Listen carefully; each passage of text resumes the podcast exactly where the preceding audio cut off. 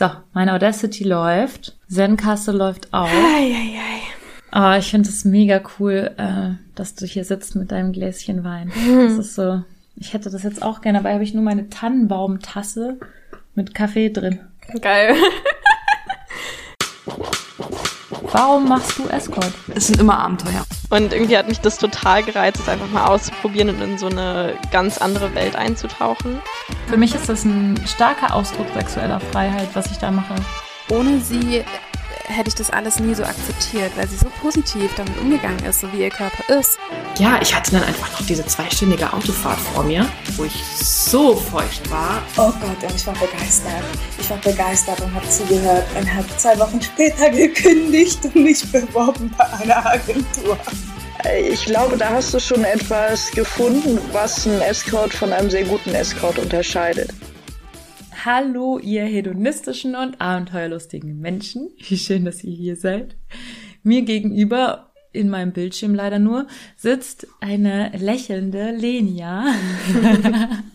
Lenia ist ähm, Escort aus Berlin und äh, ja, ich würde mal sagen, meine allerbeste Escort-Freundin.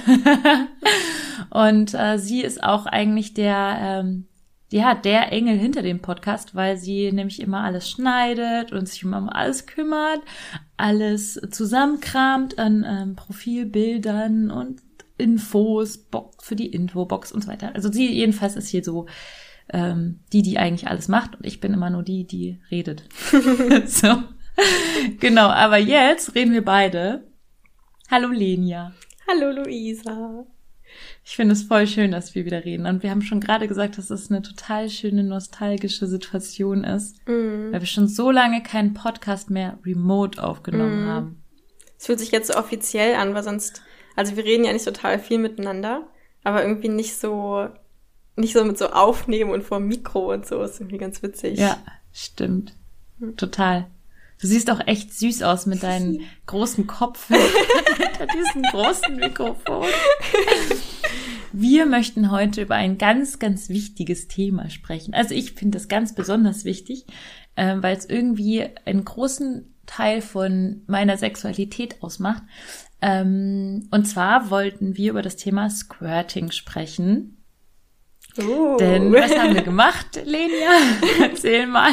Wir waren bei einem Squirting-Seminar, einem, einem Workshop, weiß nicht, wie man es nennen kann. Workshop-Seminar. Ja. Ja, genau. Erst kürzlich. Und nach dem Seminar waren wir so erledigt. Mm.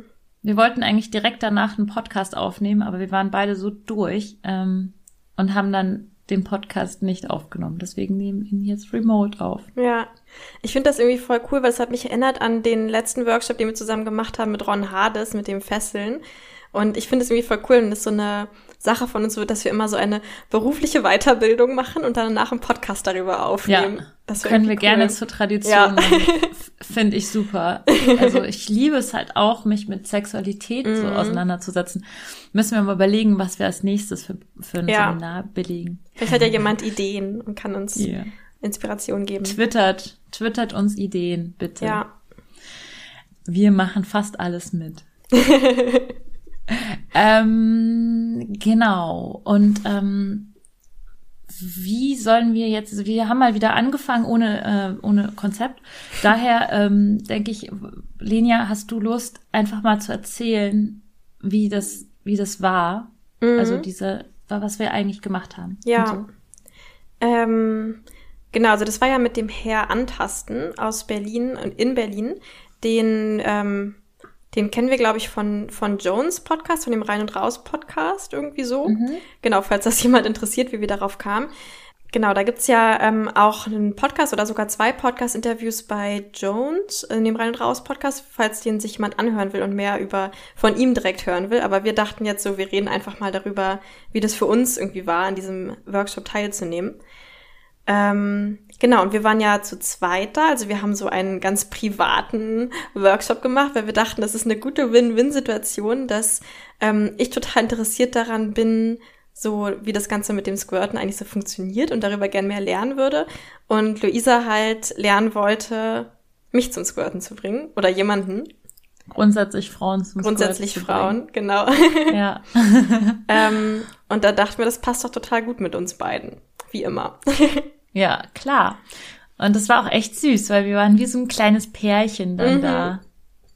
Stimmt, wir haben sogar so, als am Anfang so bei der, also am Anfang gab es ja erstmal so eine Theoriephase, so ein bisschen. Ich glaube, so eine Stunde oder so fast, ne, wo wir einfach so ein bisschen über so ganz viel Anatomie und sowas geredet haben. Und Luisa hat auch immer dann schon so äh, meine Hand genommen oder so mein Bein gestreichelt. Und ich fand das irgendwie schon total witzig, wie wir da so auf dem Sofa saßen und so unseren Tee getrunken haben und so gekuschelt haben. Und Ja. das war echt. Das war schön. Ja. Ich, bei dieser ganzen Theorie am Anfang äh, hab, war ich dann tatsächlich so ein kurzes, kurzen Moment relativ geschockt, weil mir klar geworden ist, wie wenig ich über mein eigenes Genitalorgan äh, weiß. Mhm. Ich fand es, ähm, fand es auch krass, so diese ganzen Punkte. Wir können ja vielleicht so ein bisschen an, anspoilern. Also, Ja. ähm, das habe ich auch, also, ich finde in der Schule, da hat man ja auch irgendwie so ein bisschen Anatomie gemacht, aber ich glaube eher so, das sind die Eierstöcke, das sind die, keine Ahnung, Harnröhre, weiß ich gar nicht. Aber jetzt haben wir halt mehr so, also einmal diese, ähm, diese G-Fläche. Gut, das kennen die meisten mittlerweile, aber dass das da diese lamellenartige Haut ist, die man so richtig krass spürt.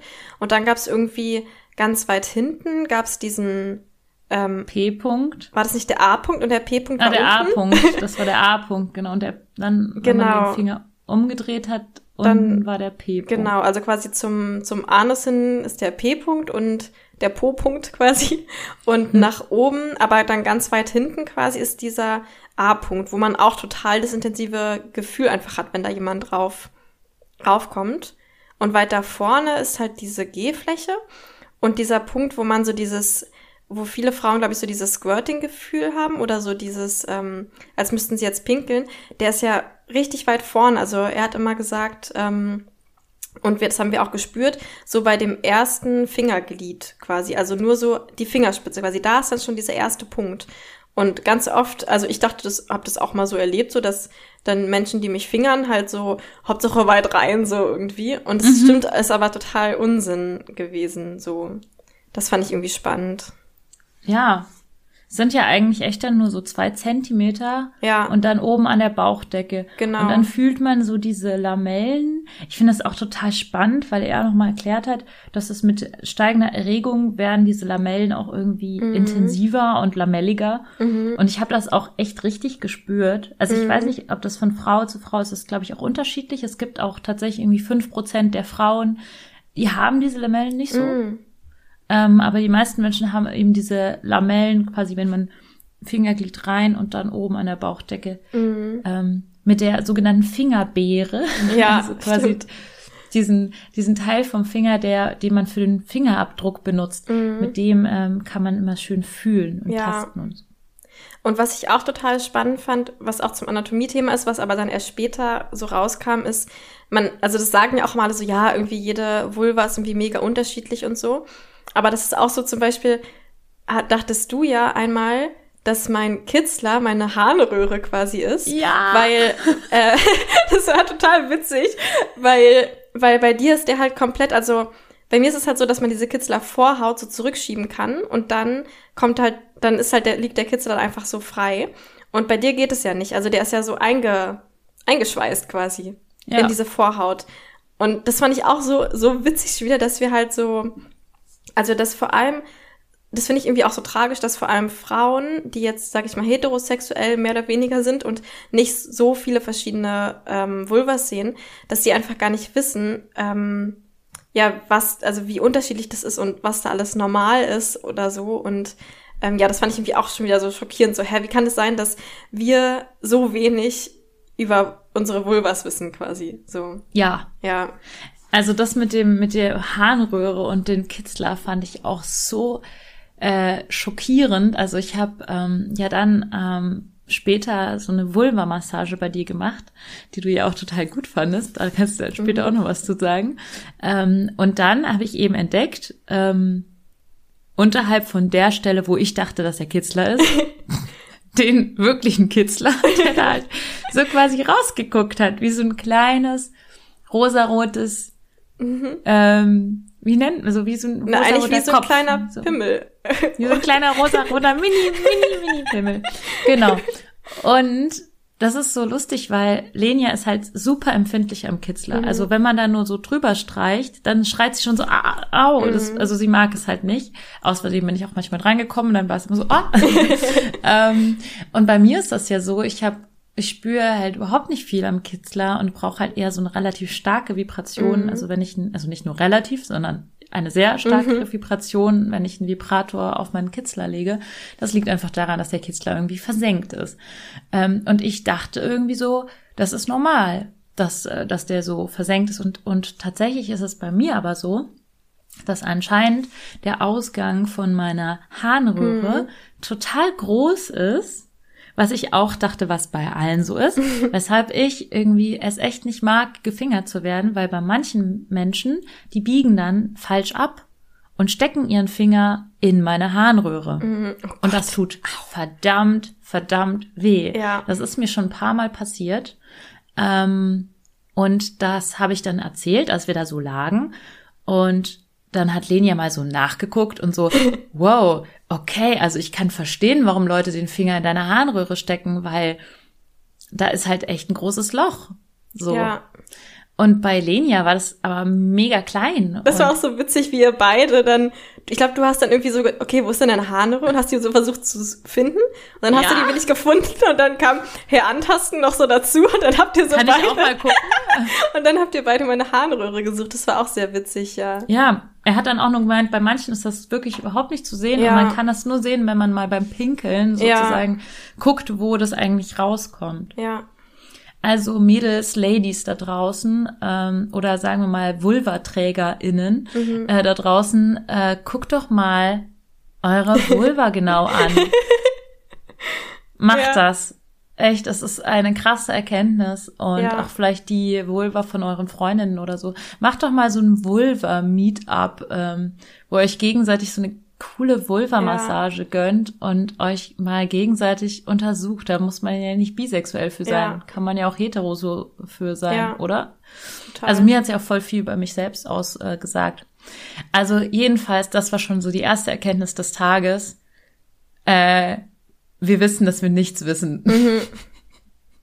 Und dann ähm, ging's, da, also genau, dann war diese ganze Theoriephase, wo er auch dieses witzige Modell hatte von dieser ähm, Gummi-Vulva. Das fand ich irgendwie so ein bisschen abstoßend. Mich nervt es auch immer, das ist jetzt kurzer Themenwechsel, aber mich nervt es, dass diese Modelle immer weiß, also immer äh, quasi helle Hautfarbe haben. Und ich frage mich, kann man die nicht einfach irgendwie blau oder so machen, dass das wenigstens so klar, na, keine Ahnung, auf jeden Fall nervt mich das immer. Ähm, aber also ich finde es immer so, und die sind ja immer weiß und haben immer keine Behaarung oder irgendwas. Und irgendwie, also ich, irgendwie stört mich das. Sie könnte ja blau sein und auf einer Seite Haare Genau. haben und auf der anderen Seite nicht. Ja, genau. Also was mich daran eher gestört hat, war, dass es so kindlich aussah. Ja, stimmt. Aber ja, also ich glaube, er hat sich das halt also so als 3D-Druck, glaube ich, Ja. sogar extra anfertigen lassen. Ach, echt krass. Ja, das habe ich in einem von seinen Podcasts gehört. Ich Ah. habe ihn ja vorher gestalkt. Ja, Und er hat sich extra dafür, zu diesen, für diesen Zweck, das sozusagen Krass. als 3D-Druck ausdrucken lassen, damit Ja. er das besser erklären kann, Mhm. wo was ist. Ähm, aber es ist natürlich ein interessanter Punkt, dass man als weiße Person natürlich nicht drüber nachdenkt, dass, dass es auch äh, weiß, also dass man eine weiße Vulva ähm, reproduziert. Ja. Ja. Interessant, äh, sehr interessant auf jeden Fall. und generell sind die auch immer viel zu, also viel zu so lehrbuchmäßig perfekt irgendwie so. Und dann sind da so die äußeren Labien und dann so die perfekten inneren Labien und so und also irgendwie. So Nur sieht weil du keine äußeren Labien hast.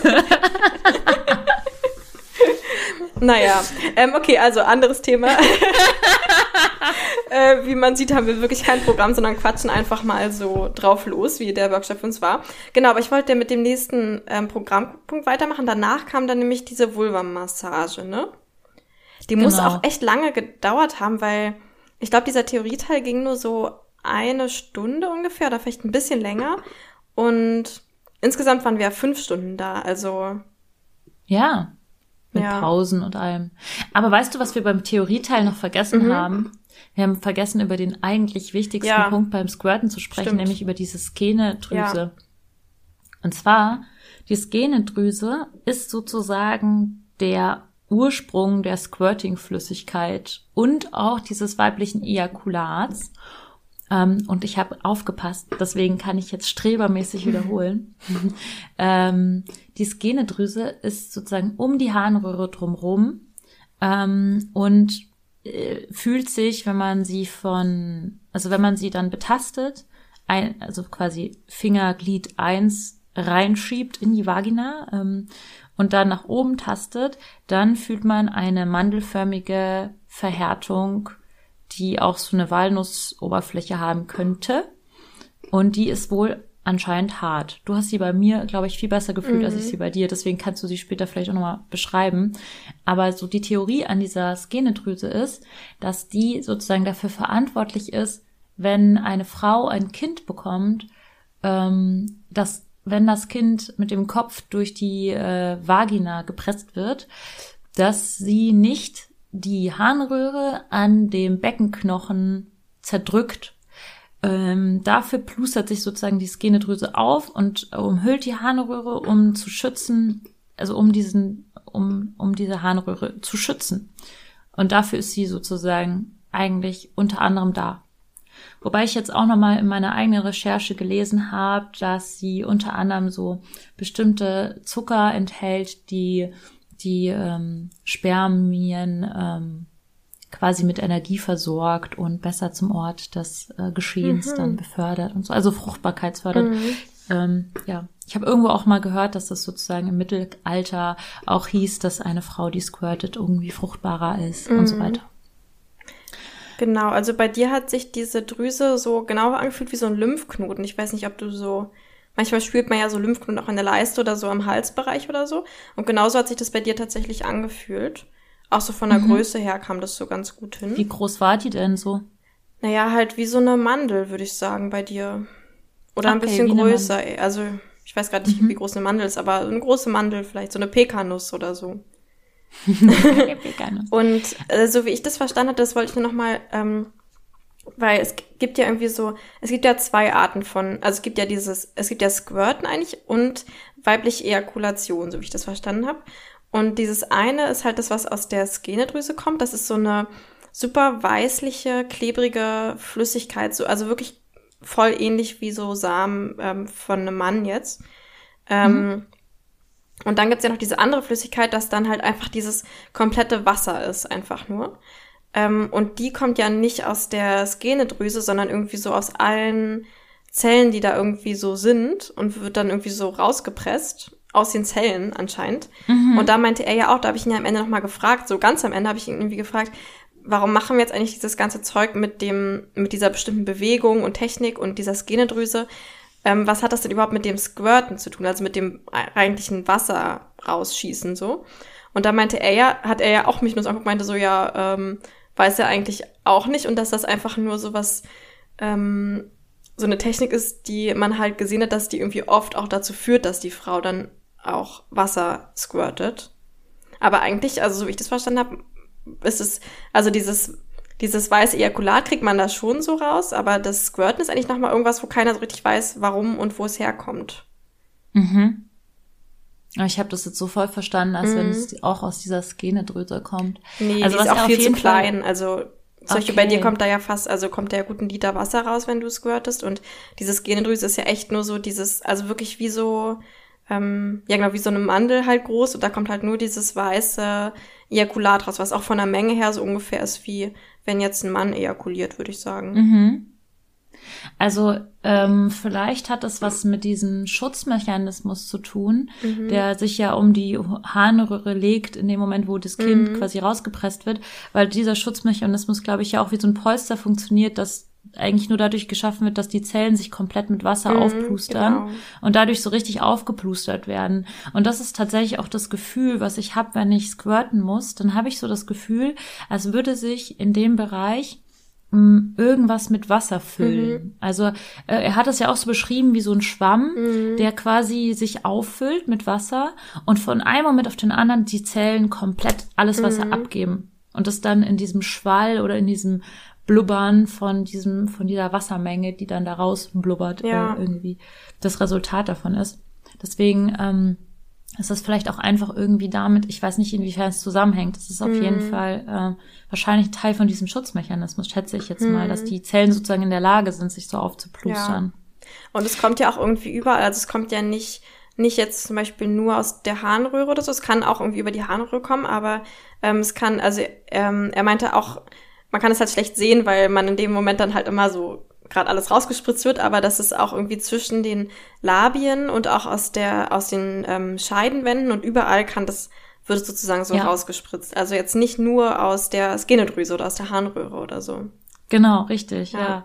Das fand ich, finde ich eher, eher auch so spannend, dass er eben gesagt hat, dass es eben zwischen den Labien, Mhm. also zwischen den inneren und den äußeren Schamlippen quasi raus, äh, auch rausgespritzt Mhm. kommt. Also ähm, quasi durch die Haut, eigentlich durch die Ja. Schleimhaut. Ähm, ja, total äh, interessant. Was ich in dem Zusammenhang halt auch so extrem schockierend fand, war die ähm, Feststellung, dass es einfach so wenig wissenschaftliche Forschung oder Literatur oder Forschung zu diesem Thema gibt. Es kann nicht sein, dass man ähm, diese Drüse ähm, sieht, man, man, man sieht sie, es gibt sie, sie steht in irgendwelchen Lehrbüchern auch aus den 80ern, so ist sie so abgebildet, aber steht nicht da, wozu die da ist. Und kein Schwein hat sich, also keiner hat sich darüber Gedanken gemacht. Und ich muss schon sagen, ich bin, ich bin wirklich äh, geschockt darüber, wie wenig es darüber gibt und ähm, wie viele Vorurteile es über diese Thematik mit dem Squirten gibt. Vor allem voran dieses Thema, was ist die Flüssigkeit, ne? Ist das Urin?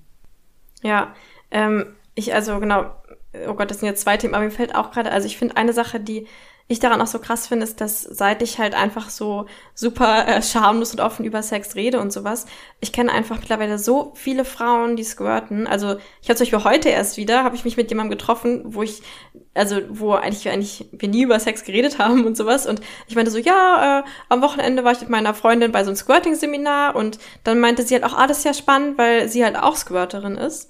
Und ähm, die die neue Freundin von meinem Ex-Freund ist auch Squirterin und also ich und dann ich kenne auch ein paar Escorts ähm, oder so eine andere Escort-Freundin in Berlin, ähm, die auch Squirterin ist und das ist einfach so, es ist echt nicht so eine Sache, dass man sagt, ja okay, das ist jetzt auch irgendwie was super Seltenes, dann ist es klar, dass es keine Forschung darüber gibt, sondern es ist halt einfach echt nicht so selten. Also es ist eigentlich ziemlich häufig und es gibt gar keine Forschung darüber, weil ähm, ja, das klingt jetzt vielleicht fies, aber ja, weil wir halt Frauen sind und weil es halt keinen interessiert. Und was, was, ja, was Herr Antasten halt auch so meinte, ist, dass ähm, man kann halt nicht wirklich Geld damit machen. So anders als zum Beispiel, wenn man halt über Spermien oder sonst was ähm, forscht, dann ist es irgendwie super wegen Fruchtbarkeit und das will ja irgendwie, sind ja ganz viel interessiert dran und verkauft sich über die Pharmaindustrie oder sonst was.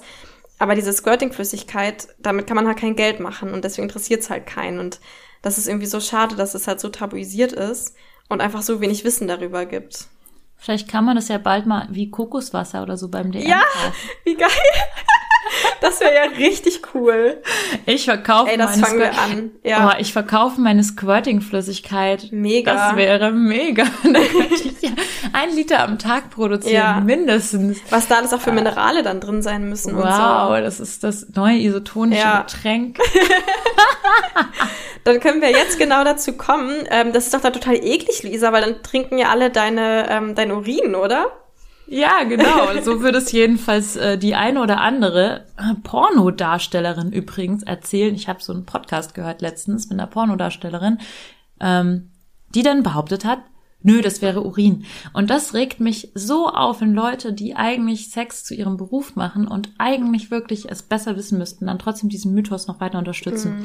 Also Wobei ich da ganz kurz eingreifen muss und dann kannst Ja. dann gebe ich dir das Wort zurück. Weil ähm, tatsächlich auch, auch wieder wegen Mythen. Man sieht ja halt, es gibt ja echt viele Pornos, wo halt dann Frauen auch squirten und mega viel squirten und dann kann das ja auch wieder so dieses, worüber wir vielleicht nachher noch reden, ähm, dieses Bild erzeugen, dass ähm, das ist jetzt irgendein Skill, den eine Frau haben muss oder sowas. Ähm, und ich weiß auf jeden Fall aus erster Hand, weil ich ja in manchen, durch meine OnlyFans-Zeit in so manchen Telegram-Gruppen und so was drin war, dass halt ganz viele ähm, Vaginaträg Trä- VaginaträgerInnen, ähm, dass sie dich halt ähm, entweder wirklich einfach dabei dann dieses Pinkeln irgendwie versuchen oder sich halt vorher Wasser in die ähm, in die Vagina reinspritzen und das dann rausdrücken. Also ich wollte damit sagen, ähm, es ist nicht ganz gelogen, was diese Pornodarstellerin vielleicht in dem Podcast gesagt hat. Und nur weil das in einem Porno passiert, heißt es nicht, dass es tatsächlich dann echt ist. Ähm, nur damit es nicht noch mehr Druck erzeugt, so wie, oh, man muss das jetzt auch noch können, sondern es kann auch einfach mal für den, für den Film gemacht worden sein, so. Genau. Also, ja, voll der gute Beitrag mhm. eigentlich lass uns das unbedingt gleich nochmal ja. besprechen, weil ich will dich dazu eigentlich auch nochmal ja. was fragen zu dem Thema. Ja. Äh, genau, aber erstmal kurz, was ist diese Flüssigkeit? Also wenn es jetzt nicht irgendwelches Wasser ist, das ich mir fake-mäßig vorher schon in die Vagina eingeführt habe, äh, dann ist es halt einfach ähm, kein Urin, sondern ähm, eigentlich so wie Wasser. Ich habe das auch schon mal probiert. Es schmeckt einfach wie Wasser und manchmal schmeckt es ein bisschen salzig und ich glaube, es schmeckt dann ein bisschen salzig, wenn es tatsächlich so ein bisschen Urin dabei ist.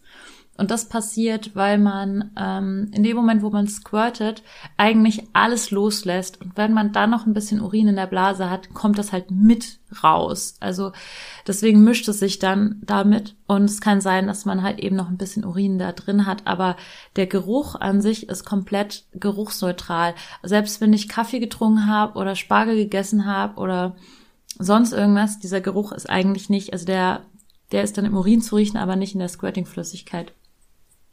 Vorausgesetzt ist es halt so, dass ich ähm, das nicht auch noch mit Urin rausgekommen ist. Was nur dann der Fall ist, wenn ich eben auch vorher vor dem Sex nicht auf Toilette war, was ich einfach jeder Frau, äh, jeder Vaginaträgerin empfehlen würde, vorher auf Toilette zu gehen, ähm, wenn man Bock hat, Squirten zu, zu üben. Ja. Genau, aber was ich nochmal ansprechen wollte, ist so dieses, das ist mir nämlich auch gleich aufgefallen, als wir den Kurs gemacht haben, hat er am Anfang gefragt, was ist eure Intention, warum seid ihr eigentlich hier?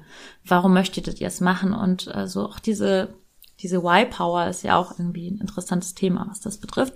Und dann hast du eben gesagt, ähm, äh, du findest das wichtig, dass es nicht ein Thema, also eine Sache ist, die Frau jetzt auch noch können muss und diese Erwartungshaltung, an Frauen jetzt auch noch zu squirten, äh, weil sonst sind sie auch nicht richtig oder auch nicht so geil wie die Pornofrau XY oder kann da nicht mithalten oder so. Ähm, ja. Mhm. Ja, ich weiß gar nicht so groß, was man dazu, also, ähm, ich meine, es ist, es ist ja nun mal so, dass das halt dann Menschen toll finden oder interessant finden, wenn eine Frau squirtet. Ähm, und dadurch ist es halt, glaube ich, einfach, dass eben dieses, dass es eben fetischisiert, fetischisiert wird, wie das halt immer mit so Sachen im Sex ist und, ähm, und dass das dann, also ich meine, mir ist es ehrlich gesagt auch bei ihm manchmal schon aufgefallen, dass er dann halt so gesagt hat, ja, ähm, für, für, den, für die Person, die das dann auslöst, ist das ja auch ganz toll, wenn die dich zum Squirten bringt und so. Also er hat schon mit reingebracht, auch dass es nicht nur für die Person ist, die squirtet, sondern auch für die, ähm, für die Partnerin oder den Partner in dem Moment dann irgendwie was Tolles ist. Und also ich finde es schon irgendwie schwer zu trennen, weil es, es, ich erlebe schon so, dass es sehr oft als sowas genannt wird, was halt ein Skill von einer Frau ist. So und wenn man den hat, ist man halt noch mal ein bisschen besser und wenn nicht, dann mhm. nicht. Ähm, mhm.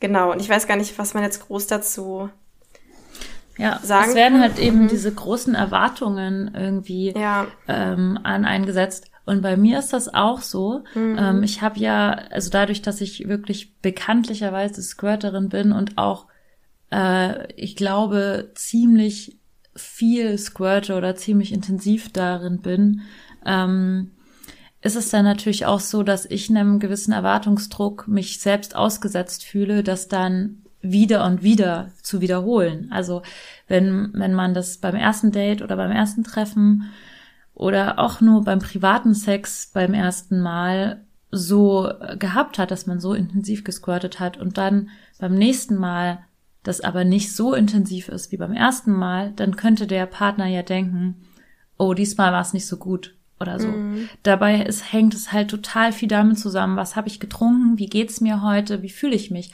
Und manchmal merke ich auch, wie ich mich selbst an so einen Punkt edge, wo ich einfach mich selbst so richtig, ich kann das mittlerweile so richtig krass steuern und auch, also ich kann es nicht steuern im Sinne von, dass es, dass es aufhört, das kann ich leider nicht steuern, darüber können wir ja auch nochmal sprechen. Mhm. Ähm, aber ich kann mich mittlerweile so weit steuern, dass ich es auch ähm, gewaltvoller, sagen wir mal, rausdrücken kann. Und an diesem Punkt ist es dann halt auch die Frage, ist es, tut es mir jetzt gerade noch gut oder mache ich das jetzt gerade nur wegen den Erwartungen? Mhm. Ähm, und ich glaube, das ist, das ist tatsächlich ein echt ein riesengroßes Thema, ähm, vor allem von Frauen sexuell, werde ich feucht, werde ich nicht feucht, als ob Mhm. eine Frau, wenn sie jetzt nicht feucht wird, dann ähm, irgendwie die Erwartungen nicht erfüllt und dann macht man sich so einen Kopf. Das ist im Grunde vielleicht ähnlich wie bei Mhm. Erektionsschwierigkeiten beim Mann oder, Ja. oder so. Ähm, und ich glaube, wenn man es schafft, diesen Erwartungsdruck irgendwie aus dem Sex rauszuhalten, oh, das wäre halt Wahnsinn. Und das auch nicht zu interpretieren, so. Ja, ich habe so ein bisschen dieses, ähm, die These oder den Eindruck, dass es halt so ist, dass, ähm, dass so sehr lange Frauen quasi so ein bisschen sexuell, sag ich mal, eher so unten gehalten wurden und so gesagt wurde, ne, so du musst jetzt ganz brav und sowas alles sein. Und dass jetzt, ähm, dass jetzt es halt so kommt, so wie, ah, okay, die besseren Frauen, so die Feministinnen und so und die, ne, die emanzipierten Frauen sind jetzt die, die ihre Sexualität total ausleben und die ganze Zeit nymphomanisch sind und squirten und was weiß ich und sowas. Und dass das jetzt halt wieder so, was manchmal ja passiert im Feminismus, dass, dass dann sozusagen die, ähm, eine gewisse Art von Frau jetzt über dieses alte Frauenmodell gestellt wird und gesagt wird, das ist jetzt die bessere Art von Frau oder so, was natürlich auch Ja. total kontraproduktiv ist, weil, nee, es geht halt genau darum, dass Frauen jetzt einfach alles sein können und dass ich jetzt halt genauso okay bin, wenn ich squirte und dafür nicht mehr verurteilt werde, aber dass es auch immer noch genauso okay ist, nicht zu squirten, so und Ja, ähm, das ist halt irgendwie mir total wichtig, dass man das so vielleicht sich selbst auch immer wieder dran erinnert, wenn ich, also ich, ich persönlich würde es auch spannend finden zu squirten, aber einfach, weil ich es interessant finde, was mein Körper vielleicht kann oder nicht kann oder zu gucken, wie sich das anfühlt, so, so ähnlich wie, ähm, keine Ahnung, wenn ich, mir fällt gar kein Beispiel ein. Aber halt wenn du einfach, noch nie einen Orgasmus gehabt hast. Zum Genau, Beispiel. da würde ich auch einfach wissen wollen, ach, wie ist es eigentlich, das zu haben? So würde mich interessieren. Aber dass ich halt immer wieder versuche, okay, aber es ist jetzt nicht irgendwas, ähm, was ich muss, um dann eine bessere Frau zu sein, weil die Hauptsache ist einfach, dass ich halt Spaß an meinem eigenen Körper hab und Ja. ja. Und man sich nicht in irgendwas reinzwingen sollte, sei es jetzt irgendeine BDSM, ähm, äh, Fetisch, also, also was ist ich, irgendeine BDSM-Praktik oder den noch verrückteren Sex oder Mhm. den noch verrückteren äh, Vierer, Fünfer, ähm, was auch immer, sondern halt einfach wirklich auch nochmal kurz überlegt, okay, ist das jetzt wirklich was, was ich für mich mache? Mhm. Oder ist es jetzt was, was ich dafür mache, damit ich noch, damit ich noch mithalten kann mit meinen verrückten Freundinnen, die alle so ein krasses Sexleben haben? Ja. Und, und das habe ich auch in dem Moment gedacht und deswegen hat es so viel in mir angeschlagen mit diesem Thema, muss das Frau jetzt nur auch wirklich können. Und, und um von mir selbst jetzt nochmal den, den Power of Why ähm, Beitrag sozusagen zu, zu geben, was eigentlich der Ursprung ist, warum ich Squirten liebe und warum ich ähm, mir wünschen würde, dass Frauen das für sich entdecken oder den Frauen dabei helfen möchte. Deswegen wollte ich es ja lernen oder will es lernen ähm, ist ja nicht, äh, weil ich jetzt irgendwie Frauen zu Zirkuspferden machen möchte, sondern weil ich selbst dadurch mich echt krass verändert habe, sexuell und als Persönlichkeit. Also ich bin sehr viel selbstbewusster geworden. Ich glaube, das hat unter anderem was mit dem Squirten zu tun. Ich kann es mir nicht erklären, wieso das so zusammenhängt, aber ich habe das jetzt auch schon mehrfach gelesen, dass Frauen anscheinend irgendwie viel selbstbewusster geworden sind. Vielleicht, weil man so ein Gefühl hat von, wow, krass, ich kenne meinen Körper so gut, dass ich jetzt sogar weiß, was er dann, also dass er sowas Beklopptes machen kann, wie ein Liter Wasser von sich spricht. Also.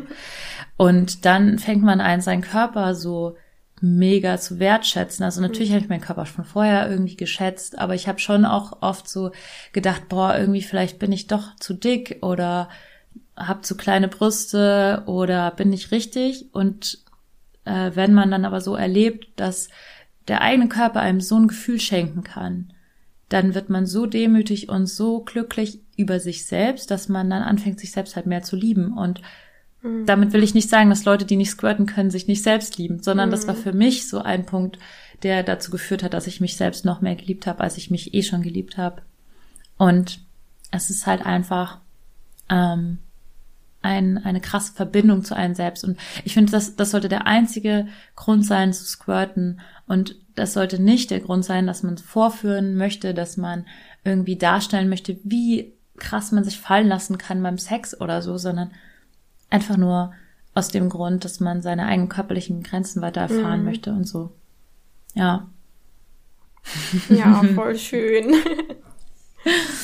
ähm, genau, und äh, mit dieser Power of Why, und wir haben auch schon darüber gesprochen, was das für eine Flüssigkeit ist und wo sie vielleicht rauskommt oder auch nicht.